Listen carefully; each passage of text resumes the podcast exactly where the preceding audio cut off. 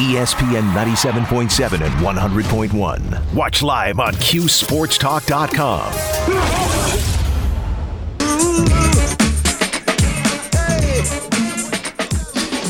Hour number two of Orange Nation underway on ESPN Radio. Kid and Play is our artist of the day. You can watch Kid and Play. You can see him perform in person New Year's Eve at Sharky's Bar and Grill. Tickets now on sale, and uh, again, you can get uh, advance tickets $30, VIP tickets $60, general admission day of the show set for $35. And with that, uh, we go back to our guest line. Bring on our next guest today. She does a great job covering the Buffalo Bills for ESPN. Alaina Getzenberg, good friend of the program, on the show with us. Alaina, always great to talk to you. How are you today? I'm good. Thanks so much for having me on. I'm a little worried about the snow tomorrow, but Yeah. doing okay besides that. All right, so so let's talk about that because we are we are currently getting uh, hit pretty hard here in Syracuse ourselves, um, and I I know that that is a concern for this game tomorrow. The weather conditions. So uh, tell us what the latest is. What what are they expecting out there in Western New York uh, for for game time tomorrow between the Bills and Dolphins? Yeah, sorry to hear you guys are getting it already. Um, it's going to snow. That's like where I'm starting mentally. I think it's you know it's interesting. It sounds like it's going to be just kind of throughout the day is the latest of what they're saying. Like it'll start while people are out there tailgating before the game, and at this point seems like it will be snowing at some point during the game, and then like all throughout. I think it's going to obviously, it's so much of the snow here depends on the lake, so it can change and the wind can have an impact, but there's no doubt that the weather will have a role in this game. I think it's just how much during the game itself, you know, we might we might have to see as it goes.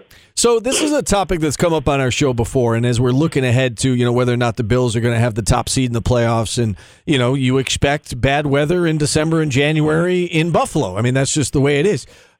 Does it help or hurt the Bills when when the weather is poor? Because this team, you know, with Josh Allen, all the weapons, they want to throw the ball. They don't have a great running game. Um, who does it help more, the Bills or the opponent, when it's weather like this? I do think it helps the Bills more, um, just in the sense that I think it was Jordan Poyer was talking about it this week. Like he's learned how to prepare to play in these conditions because, as he said, it's kind of expected at this point of the year when you have any game in Buffalo, New York. It's just kind of what comes with it. So they know how to prepare for it.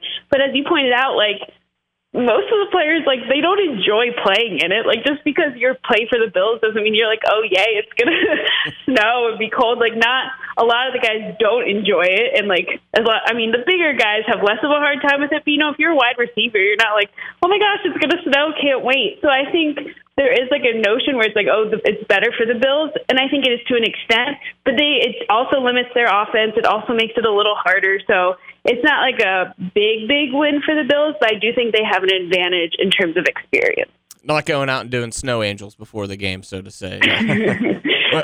When you look, the big story this week uh, coming into the matchup with the Dolphins has been Cole Beasley returning to the team, and obviously it didn't end well uh, here in, in Buffalo when, when he was released. You know, what what did you learn through those the press conference with Cole uh, of him coming back here and, and you know McDermott wanting him back on this team?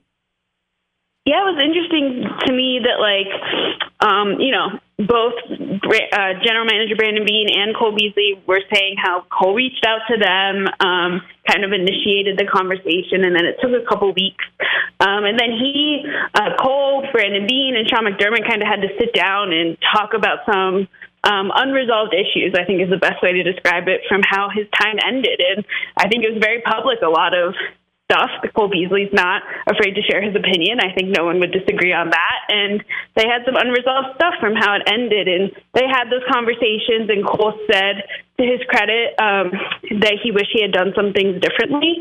And, you know, that he missed what it was like to play for the Bills and this team and his teammates. And he was well received by this locker room. They were very excited to have him back. So it's interesting because he was second on the team in receptions last year. It's not like they're bringing a casual like person back, and yes, he's just on the practice squad. But this offense, as we've seen, has struggled at times to sustain drives, convert third downs, especially last week. So it makes sense to from a football perspective, and I think they did have to go through steps though to make sure, based on their history with him and everything that's happened, that it was a move that made sense. Does this uh, mean anything for the uh, Odell Beckham Jr. rumors? And I, you know, I know he's met with the the Giants and the Cowboys and the Bills, and I'm not sure how much the Bills were truly interested in him anyway. But does this signing eliminate that, or does one not have anything to do with the other? Yeah, so that's a great question. I think it's one of the top ones I had when it happened because it is. I mean, you're adding at the position, and you just had Odell in. Um, so Brandon Beane said it did not. Um, that they are completely separate is how he viewed them. But I think Beane did acknowledge that Odell's timeline has been pushed back a little bit, maybe more than they had originally thought, or maybe he had originally thought. So I think that also plays a role. I think there's a lot going around of like, he said he didn't want to play in the regular season, and you know, there's a lot that goes into that, and whatever. Um, but I, don't, I think it's best to view them as unrelated. Um, and then they have not ruled out the Odell thing, um, but it would have to make sense for both sides. And obviously, his health is the top of top priority when it comes to that. Uh, for a while, it was the Josh Allen and, and how his health is. How do you feel, you know, coming down the stretch here? Um, that injury that Josh had is is it getting better, or you know, should Bills fans still be worried uh, as we head down the stretch run now? It's so interesting because it's just, I mean, Josh has been pretty. At, at one point, he had said this that like it's something he's going to have to deal with to an extent. Um, it certainly moved in the right direction. He has been he's still listed on the injury report because he's receiving treatment for it. Um, but he's a full participant. Um, he's now back to doing his pre warm ups on the field. You see him throwing much closer to what he, you know, there were times when he wasn't doing what he normally would have, and he's back to that. So it's better. I don't. He's not like a his arm. His arm is not hundred percent.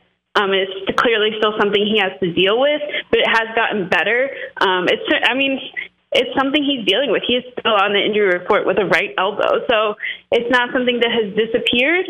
Um, but certainly, I think it has improved. But it, it's not like it's just gone or anything like that. All right, Alaina, you look at, at what the Bills have done of late. They've won four games in a row. That's good. Um, but they haven't looked like you know the the dominant team that maybe they started the season looking like, and the bona fide Super Bowl favorites. And and again, they've been good, not great. Um, four games left here in the regular season. Break down this this game against Miami for us. It's obviously a team they lost to down there in a game that they probably felt like it slipped away. Um, how do you size up this matchup tomorrow? How do you, you see itself playing itself out? I think it's going to be very interesting because there were parts. This is a very it's a different defense than the one that played Miami in Week Three. Um, they did not have Jordan Poyer. They obviously did not have Tre'Davious White. They had Von Miller, so it's like it's a bit of a different group. Um, obviously, you've got the main guys there, but having Jordan Poyer or not having Jordan Poyer on the field is a big deal. Um, he is important to this defense, so I think that's an interesting component. And obviously, Tre'Davious White too. When we're talking about Tyreek Hill and Jaylen Waddle, it really is important who you have in the secondary. So I think that's going to be interesting. They've really been rotating at the cornerback two spot, and I think that's going to be important for this game because of those weapons. And yes, Tua has been struggling as of late, but the Bills cannot figure out that second cornerback spot, and I think that that'll be something to watch, and how Tre'Davious White continues to progress. Yeah. Um, so to me, that's a huge part of this matchup. And then on the offensive side, can the Bills run the ball? Like I think it's as simple as that. Like, can they get the running backs going? Will they be committed to the run? They do not have Ryan Bates in this game, um, and if that'll play a role, we will have to see. He's the right guard, so that's a component of it too. So I think it's important that they can get the running game going in this one, especially if it's snowing, um, and that's kind of an unknown. So to me, those are big things that I'll be watching. No doubt, uh, big uh, divisional matchup: Bills ten and three, Dolphins eight and five. All right, do your best, uh, Alaina, to to stay warm tomorrow. Good luck, and uh, I'm sure we'll be talking Bills football with you again soon. I'll try my best. Thanks for having me. All right, Alaina Getzenberg from ESPN. We'll take a time out here. We'll switch gears. We're going to talk college basketball. The voice of Cornell, Barry Leonard, joins us on the other side. Back after this on ESPN Radio.